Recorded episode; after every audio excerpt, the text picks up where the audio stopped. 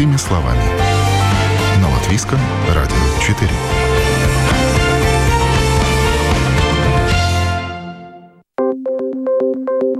Доброе утро. В студии Юлия Петрик. В эфире программа «Простыми словами».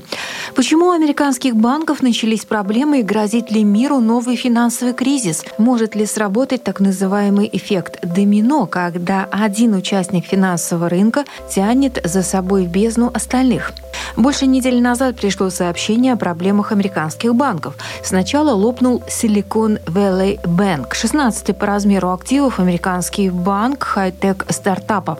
Следом проблемы начались у нью-йоркского Bank, в котором хранил деньги криптовалютный бизнес. А следом выручать пришлось 14-й по размеру First Republic Bank. Одна из причин внезапных проблем банков – резкое повышение процентной ставки. Э, банку Silicon Valley Bank не удалось покрыть возникшую разницу между активами и пассивами.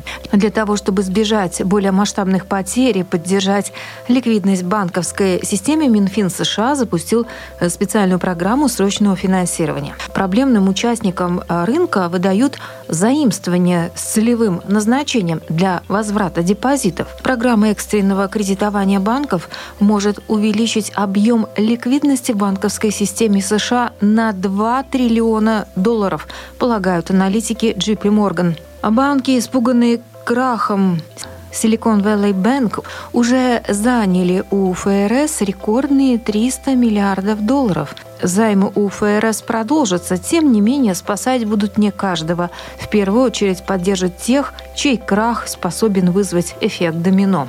Впрочем, если кризиса глобального пока и удалось избежать, то, как указывают аналитики, экономике это не сулит ничего хорошего. Нарастание денежной массы неизбежно обернется дальнейшей раскруткой инфляционной спирали. Экономисты считают, что останавливать ее привычным для ФРС повышением э, ставок уже крайне сложно, ведь удорожание кредитов еще больше обесценивает активы банков, акции, облигации, сырье.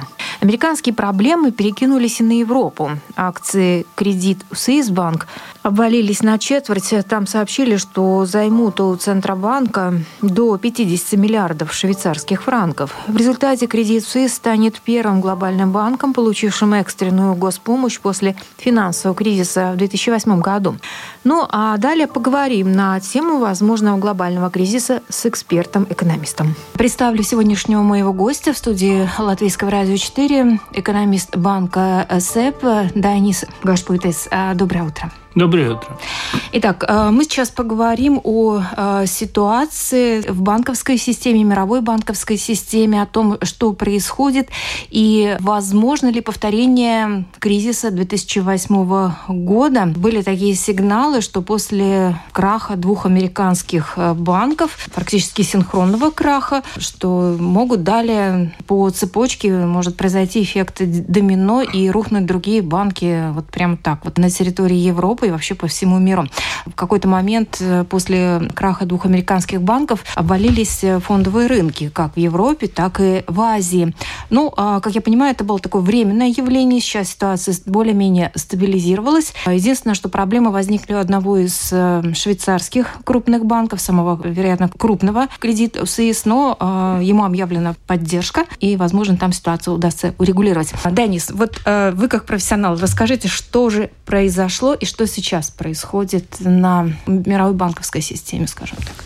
Да, но то, что мы видим, это э, последствия того, что мы видим, что Центробанки делают с процентными ставками. Они поднимают процентные ставки, чтобы снизить инфляцию, чтобы воздействовать на экономику, через экономику, чтобы и, и инфляция, которая очень высокая, снизилась. И это последствия, которые, ну, как бы создал такую ситуацию, когда вот есть какие-то такие стрессовые моменты в финансовом рынке или финансовой системе, когда вот эти обстоятельства выражаются очень негативно да, то есть все э, меняется очень стремительно, создавался такой риск, и это повлекло к тому, что депозиторы очень быстро начинали брать свои накопления из банка. У банка была нужда для финансировать эти изъятия депозитов, Но оказалось, что те а, бумаги, ценные бумаги, которые они предпринимали какой-то одну цену, uh-huh. а на рынке, когда вот исходя из э, нынешней ситуации, оказалось, что они рынок а, не платит настолько много и создалась дыра, которой очень быстро банк был неплатежоспособным и Центробанк э, очень быстро реагировал и его взял под контролем. Mm. И, конечно, исходя из такого, ну, как бы процесса сразу возникла похожая ситуация, но не одинаковая с банком, Нью-Йоркским банком Сигнатура. И, конечно, это а, опять поднялся вопрос, насколько такая ситуация может и повлиять на другие банки, и то есть создать такую системную проблему. Поэтому очень быстро было предпринят э, такие условия и создан такой инструмент, где банки могут занимать быстро под э, хорошие условия деньги, чтобы не испытывать такие проблемы и как бы очень быстро не пойти как бы под э, воду, да. Uh-huh. И, конечно, эти колебания, они как бы создали ситуации, когда во многом мы уже находимся немножко другой реальности, чем, например, были до, до этого. И это означает, что взгляд на то, как работает финансовая система в мире, в том числе США, это немножко будет меняться. Но как бы тот вопрос, и что может ли что-то повториться похожее, что было более 10 лет назад, то есть с Lehman Brothers, я бы сказал нет, но надо быть готовым, что похожие какие-то случаи могут быть и в дальнейшем. Да? Поэтому мы уже давно говорили, что то, что мы имели очень дешевые деньги, этот период, который был, да, и этот, э, как мы говорили, что это такой процесс, когда Центробанк хочет э, способствовать росту экономики. Этот процесс э, поменялся, но этот процесс создал такие пузыри, проблемы, с которыми еще мы будем бороться. Да? И это мы не могли сказать, спрогнозировать, как это будет повлиять, и какие-то эксцессы этот будет э, покажет. Но вот, вот такие возможности увидели, и можем ожидать еще что-то похожее. Поэтому мы говорим, что и экономический рост в этом году и, может быть, в следующем году не будет настолько стремительным, потому что вся эти политики, которые сейчас э, делают центробанки, это чтобы снизить инфляцию. Это влечет за собой и проблемы. Проблемы для роста экономики, которые э, означают, что могут быть проблемы у предприятий, у домохозяйств. И в целом это может создать и проблемы в рабочем рынке. Так что, э, чтобы снизить инфляцию, это непростой процесс это влечет негативные факторы с собой, и мы еще это во многом не испытывали. И этот процесс, хотя вот поднятие процентных ставок еще как бы э, может продолжаться, да, да, в процессе, да. Мы, ну, где-то в конце этого Пути, периода, да, да. Угу. но все равно этот период, когда мы видели поднятие процентных ставок, очень резкий, и это создает довольно большой стресс и для экономики, и для финансовой системы, и для домохозяйств. Но вот не далее, как вчера, Европейский Центробанк в очередной раз поднял ставку до 3,5%. Ну, нам надо смотреть депозитную ставку, которая 3%, да. Угу. В целом это создает такой, как бы, бенчмарк или такую оценку, которая будет э, и э, в следующем на рынке, да. Но Тут э, немножко, э, чтобы люди поняли, да, процентные ставки они еще будут, наверное, поднимать, да, но рынок, то есть Эрибор, который мы платим сейчас, это немножко уже опередил то, что будет делать Центробанк. Тут вопрос более, какой будет этот конечный результат, да. конечный результат, да. Угу. И, конечно, тут во многом и то, что говорит и сам Центробанк Европы, и в том числе США, это будет показывать, что будет происходить в экономике но особенно смотреть, что будет происходить с инфляцией. Чем устойчивее будет инфляция, э, тем, конечно, выше процентные ставки могут пойти. Да? Ну а какой сейчас прогноз на этот год? Э, что с инфляцией? И, и предпосылки, они позитивные или нет, что будет снижаться? Предпосылки, я бы сказал, э, хорошие. Да? Мы видим, что темп инфляции снижается. То есть в основном будет фокус не на общей инфляции, но основе инфляции. Там, когда мы берем из общей инфляции продовольственные продукты и энергетику, да, то есть тогда мы видим более такой тренд, куда их двигается инфляция. Сейчас мы видим, что она довольно устойчивая, что означает, что надо будет предпринимать больше сил, чтобы ее снизить. Uh-huh. Но тенденция хорошая, но тут вопрос большой. Почему? Потому что цель это 2%. Чтобы снизить до 2%, Тут очень такие большие вопросы у Центробанка, и правительства, и у людей будет. Вот насколько надо будет Центробанку давить на экономику, чтобы получить эти 2%. Ну, я думаю, если будет очень большие проблемы в экономике, и тогда, конечно, они будут смотреть, потому что никто не заинтересован просто снизить инфляцию, чтобы мы имели очень высокую безработицу. Поэтому сейчас как бы вектор положительный, но мы еще не в конце туннеля. И, конечно, исходя из того, что происходили вот э, эту неделю, да, да, конечно, это может немножко и влиять на то, как они будут э, реагировать, да. То есть я думаю, что в целом это такие а, определенные инциденты не будет менять их э, политику, но они могут двигаться немножко осторожнее, да, То есть что... не так резко повышать, да, или что? Э, да, и могут быть немножко осторожнее, чтобы не создавать лишние проблемы. Но вообще они, я думаю, все равно основная цель инфляции все еще будет э, останется. И, конечно, тут э, надо было понять, и надо понять, что в таких э, циклах, когда они меняются, да, конечно, есть и предприятия, и домохозяйства, которые вот эти риски не брали во внимание и которые будут, ну, если так можно сказать, страдать, да. Страдать, да. Так что, ну, вот это самое такое печальное, так э, так будет. Ну вот э, сначала, когда ну, начались проблемы у этих американских банков, Федеральная резервная система США заявляла, что, может быть, они даже будут снижать уже ставку, то есть не продолжать ее повышать. И были такие разговоры, но поскольку я понимаю, что начали спасать денежные эти банки, скорее всего, что на понижение они не пойдут в ближайшее время.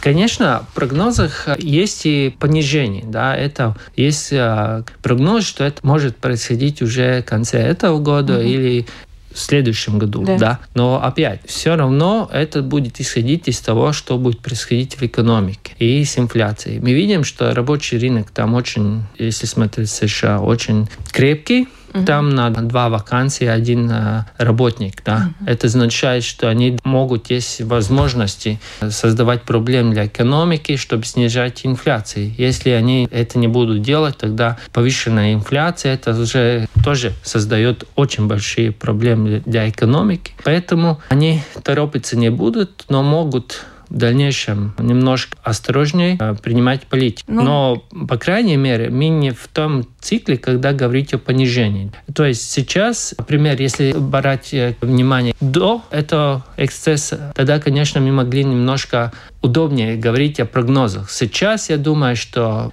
прогнозы э, стали очень кратковременные. Да. Да. То есть означает, что это будет месяц, через месяц э, мы можем говорить, как сейчас, какая логика должна быть через полгода, угу. но в целом э, центробанки будут действовать очень осторожно и не делать такие длительные прогнозы, потому mm-hmm. что, я думаю, они не, не захотят э, сделать какие-то повышенные ожидания, что процентные ставки могут пойти вниз или слишком много вверх, чтобы избежать больших колебаний. Я почему сказала про ставку в США, поскольку э, Европа поднимает свою процентную ставку базовую вслед за процентной ставкой Федерального резерва. То есть они взаимосвязаны. Если там повышается, то и в Европе. Но они э, начали действовать немножко раньше, да, да раньше. конечно, но все равно обе Центробанк смотрят на то, что происходит с инфляцией, угу. да, и обе заинтересованы э, инфляцию снизить, потому что это тоже очень важно для экономики. И, но, конечно, в этом цикле я думаю, что все равно мы еще впереди и смотреть Европу, что процентные ставки еще будут расти. Но э, я думаю, что это, ну, До какого предела, как вы думаете, могут?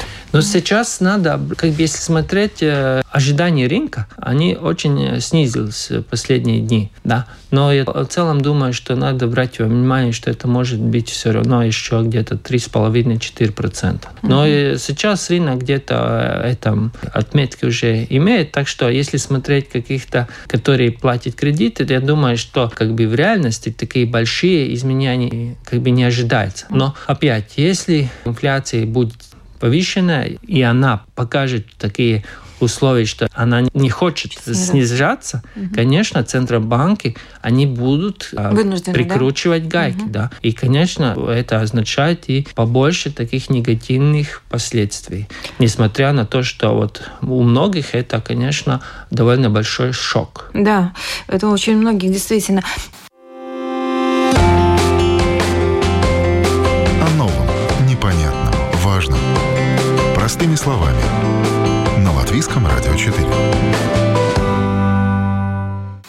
Вы слушаете программу «Простыми словами». Почему у западных банков начались э, проблемы и грозит ли миру новый финансовый кризис? Может ли сработать так называемый эффект домино, когда один участник финансового рынка тянет за собой бездну остальные? И почему на фоне разразившихся проблем э, центральные банки продолжают повышать процентную ставку? Об этом говорим с экспертом, экономистом банка СЭП Данисом Гашпайтесом. Но ну вот э, скажите, а что может повлиять на то, что инфляция не будет снижаться? То есть какие факторы могут э, закрепить эту инфляцию, скажем так? Ну, во-первых, то, что мы видим, что инфляция э, не снижается, это того, что рабочий рынок и США, и в Европе, в том числе видим, что в Латвии довольно сильный, да, то есть мы видим, что безработица не повышалась, а даже снизилась, да. Это означает, что люди, они довольно э, крепких позициях, чтобы ожидать э, повышения заработных плат. И мы видим, что последний год и в США, и в Европе это давление отражается и в ценах. То есть предприниматели поднимают цены, и которые вынуждены, и, и есть которые просто поднимают из-за того, что они видят, что покупатели ну, покупают. покупают. Да. И мы видим эти тенденции. Да? И, конечно, это создает такой как бы пинг-понг, да. Предприниматель поднимает цены, видит, что это хорошо, рабочий видит, что в рабочем рынке он, если что, он может найти другую работу, он говорит, поднимаем мне заработную плату. Мы видим, что это давление немножко растет, да. Угу. Это означает, что Центробанк должен создавать какие-то проблемы, чтобы эти требований у рабочего немножко снизились, то есть амбиции снизились. Uh-huh. Это означает, что рабочий рынок должен немножко остыть. А они должны создать такие проблемы.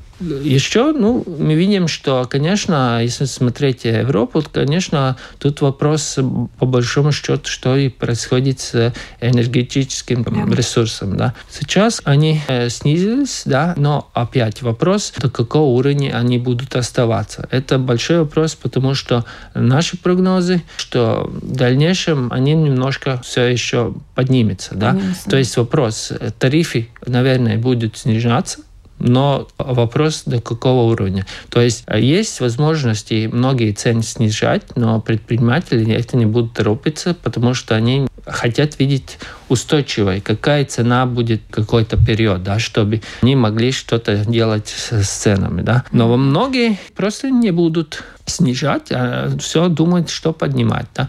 И, конечно, это влечет такой процесс, когда вот это э, требование насчет поднимать заработные платы, мы видим, они выросли ну, где-то два раза, например, в целом в Европе. Да? Если в целом там мы могли говорить, что средняя заработная плата в Германии, в Скандинавии там растут там 2-3%, мы угу. сейчас видим, что есть требование повышать заработную плату где-то 4, 5, даже 6%. Ну, с учетом да. роста цен, конечно, это да.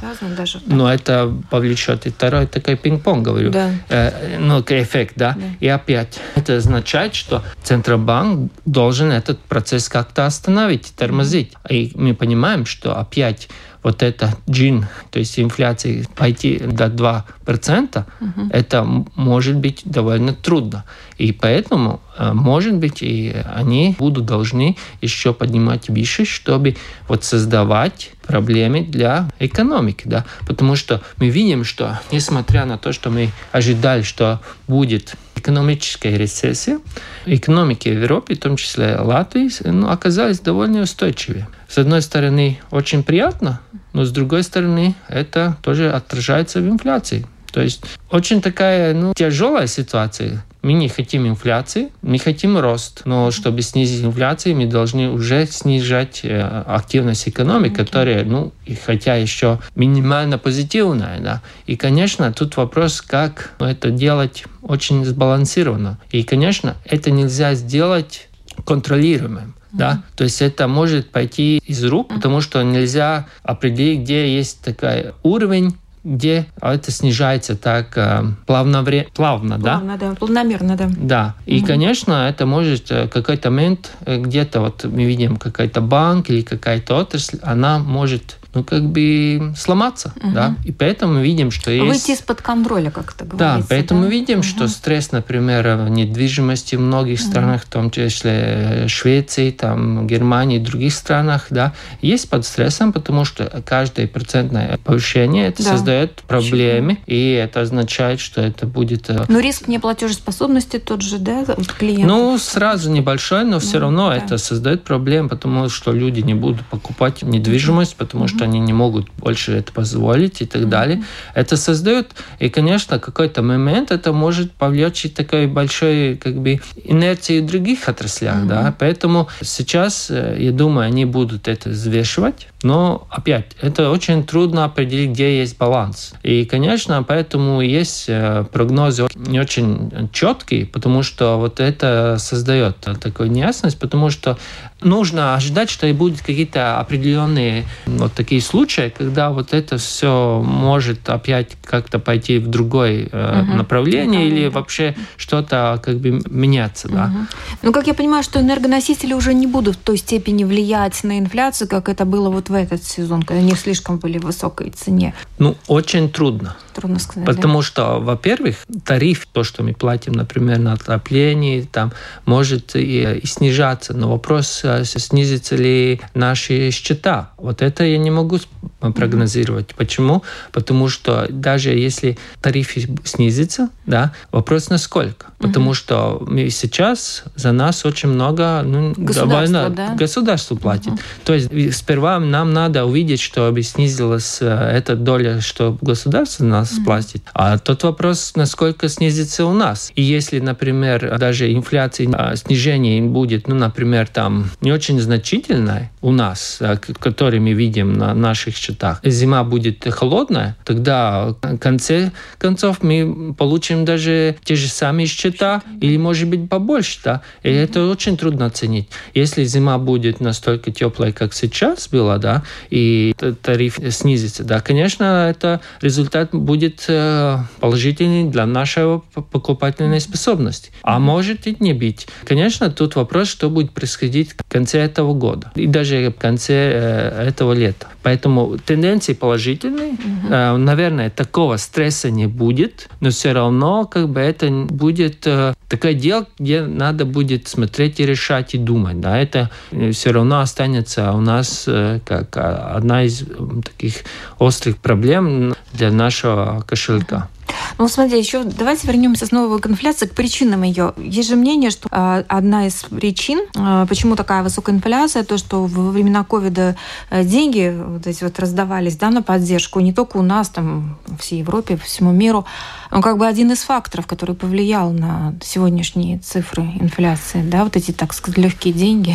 Ну, ну, как всегда, это не всегда один такой фактор. Да? Mm-hmm. Это был, конечно, доля фактора, который мы видели вот это последние 10 лет. Конечно, создавалась э, большая масса денег, которая, конечно, пошла в недвижимость и финансовые рынки, в том числе эти ковид-года, когда, конечно, люди не смогли истратить то, что ну, как бы они да. тратили обычно. И, конечно, это еще они многом накопили, это по всему миру. И, конечно, тут вопрос и государство очень помогли и, и бизнесу, и домохозяйствам. Конечно, это тоже создавало такие лишние деньги в экономике. Угу. И когда предложение было ограничено, и, конечно, вместе с тому, что мы видели, например, что создавало такой стресс в счет энергоносителей, это повлияло. Цены начали расти, и, конечно, так колесо как бы пошло, и мы видели, что покупательная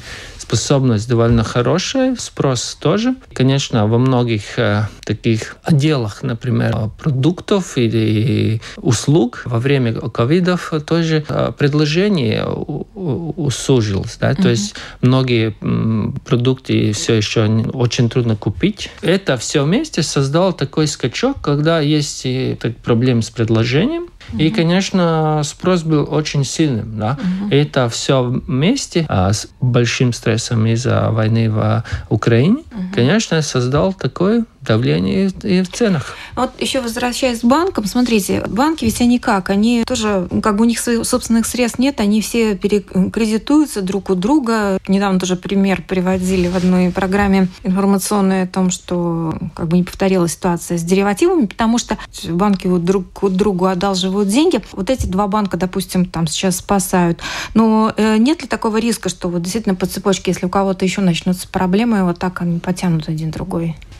Системный кризис, вот такой теоретически всегда возможен, да? но мы видим, что исходя из э, предыдущего кризиса, ну, если смотреть э, все условия, да, надзирательство, например, в Европе, они, ну, это уже другой уровень, да. Uh-huh. И, конечно, сейчас, ну, как бы мы видим, что Европа была немножко возмущена тем, что происходит в США, что говорил, что ну, у нас это невозможно такое, да. да. Ну, если сказать, что такие случаи в Европе невозможны, я бы воздержался, потому что мы видим, что такие давления есть и такие банки, которые не могут найти свой бизнес-модель еще, например, этот кредит Suisse, да, который тоже под этим давлением, что происходило, тоже испытывал такое колебание цен акций, да. Я бы сказал, что сейчас э, мы не в той ситуации, э, чтобы говорить каких-то э, системных проблем.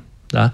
Но, конечно, исходя из того, что, например, процентные ставки будут пойти вверх, мы не можем определенно сказать, где есть этот потолок. Это может создать какие-то проблемы у каких-то э, секторов или групп э, домохозяйств. И может э, создаться такой долговой кризис. Да? Я бы не сказал, что обширный, но все равно такие как бы, какие-то определенные ограниченные кризисы могут возникнуть. Да? Я бы не сказал, что это будет задействовать Латвию, но в целом как, как бы результат это может быть. Но я думаю, что сейчас тоже мы видим, что Центробанк и все институции, они очень резко действуют, и не допустят, чтобы возникл такие э, системные кризисы. Да? Поэтому угу. сейчас мы видим, что никакого такого стресса насчет систем нет, но опять пересмотрят. И главное, тут надо понять, что вот эти накопления, которые у нас есть и так далее, они все, они страхованы. Да? Угу. То есть и поэтому от этого стресса мы видим, что в Европе не будет такого. Угу. Да? Но, по крайней мере, надо понять, что мы немножко другой уже фазе, который был 10 лет назад, и такие как бы пузыри наверное, не наверное. Другая структура экономики. Да, и, и в том числе mm-hmm. структура финансовой системы, mm-hmm. да. да. Но я думаю, что какие-то стрессы или проблемы, например, том же, например, с прибылью, mm-hmm. да, каких-то банков в какой-то стране могут возникнуть из-за того, что, например, будут какие-то проблемы, например, с недвижимостью, да. Mm-hmm. Ну, такие теоретические Локально, возможности да? мо- да. могут быть. Но в целом мы видим, что я не думаю, что это будет. Буквально сегодня видела информацию в одной из э, статей, а, что у нас у предприятий растут долги. Просто у предприятий, да, вот начинается уже не выплат. Видимо, это не крупные какие-то компании, да, там может быть. А, просто и к тому, что многие же берут кредиты в банках, то есть вот этот риск невозврата, наверное, где-то увеличивается. И, ну, ипотека я уже не говорю. Ну, то, что возникнут проблеме с платежеспособностью, конечно, это, ну, как бы бела и есть, и есть очень высокая. Да? То есть, э, конечно, инфляция и все такое будет влиять на то, что как люди могут справиться своими счетами, это влечет за собой проблемы у предприятий и так далее. Но в целом опять, ну, э, если смотреть по, по системе, э, в том числе и пока в банках, э, ничего такого mm. большого. Или Индикаций такого, таких нет, да? И, индикаций нет, но хотя, конечно, это можно с уверенностью спрогнозировать, что проблем немножко возникнут, да, mm-hmm. что это еще впереди. Но это опять, если смотреть в целом, да, по системе, тогда, конечно, я не думаю, это создаст большие проблемы. Но все равно надо понять, что такой самый тяжелый момент с, с борьбой с инфляцией, он, ну, как бы мы еще в этом процессе, да, несмотря на то, что мы уже видим положительные тенденции насчет там энергоносителей и так далее, продовольственным продуктам, если смотреть в целом, тогда, конечно, угу. еще, ну, как бы такой самые тяжелые моменты как бы еще не позади, да, то есть несмотря mm-hmm. на то, что сама инфляция как бы пошла вниз, mm-hmm. она будет снижаться все стремительно, но вот, вот самый большой вопрос, до какого степени она снизится, mm-hmm. да. Ну вот у меня такой вопрос, а хорошо, а, допустим, дойдем мы до пика вот этой ставки. Далее, на ваш взгляд, ну или как по законам, если мы достигнем уровня 2% инфляции, Европейский Центробанк будет снижать ставку или он оставит э, на этих показателях? Нет, ну, Конечно, если они достигнут своей цели, они, конечно, будут снижать процентную ставку, чтобы не создавать лишние проблемы ни у, ни у предприятий, ни у нас. Да? Да. Но главное, надо понять, что по их э, или вообще таких э, расчетам такая нейтральная процентная ставка есть где-то э, от 2 до 2,5 процентов. Угу. Нейтрально это означает, что когда вот эта ставка в пределе, это не создает ни проблемы, не способствует росту экономики. Это означает, что если инфляция снизится и не будет больших проблем в экономике, тогда они постепенно, наверное, э, не слишком быстро, не настолько, как они поднимали, они будут а, медленно снижать процентную ставку. Если не будет каких-то больших кризисов, да, и инфляция останется, вот, э, будет достигнута где-то около 2%, тогда, наверное, цена на деньги, то есть процентная ставка будет колебаться где-то около 2-2,5%. Это так, ну, как бы теоретически, да. да. Но, конечно, это будет исходить из того, что будет происходить с ценами и с экономикой. Угу. Наиза, такой вам еще вопрос задам. Вот что такое глобальный вообще кризис? Допустим, если взять банковскую систему, что должно произойти, чтобы вот объявили, все, обвал всему случился, что должно произойти с банками, да, а, чтобы можно было бы говорить mm. о таком понятии? Ну, конечно, тут, э, если смотреть в целом это какой-то такой случай, что очень трудно предвидеть, да, потому что мы видим, что э, и этот COVID мы не предвидели, и этот э, предыдущий кризис, да, это обычно такой не один фактор, это сумма факторов. Потому что, чтобы не происходило просто такой кризис, мы видим, что и, сами банки, и вся система, и предприятия, и государство все делают, чтобы избежать каких-то кризисов. Обычно это происходит э, не из одного такого случая. Но это очень трудно всегда предвидеть. Да? Угу. Мы избежали большого кризиса на этот сезон. Да? Да. Вот это был бы большой кризис, если бы у нас не был газ да. или был вообще, ну, вообще газа не было, и это стоило еще два раза больше, чем mm-hmm. стоит сейчас. Вот тогда вот был большой кризис, да. И, конечно, тут вопрос опять, какие-то ну, вот такие фактор, что мы можем предвидеть. Да? Ну, мы видим, что война есть, да, это тоже создает такие большие как бы, визовы. Да? В том числе сейчас мы видим, что это не всегда просто такая односторонняя игра кризисов или факторов. Мы видим, что тоже мы собрались, как Европе, как Латвии, и сделали, чтобы это, такого кризиса не было с энергоносителями. То есть это всегда трудно сказать, потому что такой кризис это только, ну, это такой случай, который нельзя предвидеть, это как бы особый случай. И поэтому такой э, кризис ну, не, очень часто приходит. Но ну, проблема в том, что ну, вот сейчас вот есть такая, такая череда кризисов таких, да. Главная проблема, что мы не можем э, всегда предвидеть э, эту сущность mm-hmm. кризиса. Да. Ну а если бы, вот, допустим, закончилась война вот сейчас, это как-то бы повлияло бы на экономику? В лучшем смысле. Ну, тут надо брать во внимание, что это не может закончиться просто так. Это все равно а, как бы окончание войны это означает немножко больше, чем больше люди не стреляли. Да? Угу. Это означает, что это все равно будет ну, как бы влиять экономику. Мы видим, что это как, трение между э, Западом и Китаем это тоже создает проблемы и потенциал кризисов. И даже не сказал бы в дальнейшем, но уже очень скоро может угу. создать таких визов, да. И, конечно, мы видим, что есть какие-то визовые с, с климатом, да, видим, да. что очень жаркие, то есть с продовольственными продуктами, то есть такие визовые, они очень много, как бы, mm-hmm. если смотреть в дальнейшем, даже в ближайшем, да, они довольно много, то есть таких больших кризисов я бы не ожидал, но такие э, визовые, с которыми надо противостоять, противостоять, да, и, конечно, э, с которым надо надо будет считаться, считаться да. и mm-hmm. менять свое отношение к экономике с общими вещами, да, я думаю, это самое главное, да. Mm-hmm. То есть на многих э, вещей нам надо будет смотреть немножко иначе, да, потому что эти визовые, в том числе геополитические, климатические и так далее, это означает, что э, нам э, надо быть готовыми очень быстро менять свое восприятие и как бы тоже mm-hmm. как поведение. Продолжаем жить в эпоху перемен. Как говорили да, китайцы, ну... не дай вам Бог жить в эпоху перемен. Но мы так живем ежедневно. И надо приспосабливаться как-то к этой ситуации. Ну, это, ну, перемены, они всегда происходят, mm-hmm. да, но сейчас как бы такой цикл довольно таких э, мирных времен как бы прошло, и сейчас как мы видим, что очень многостранные визы mm-hmm. у нас впереди. Поживем и видим. Хорошо.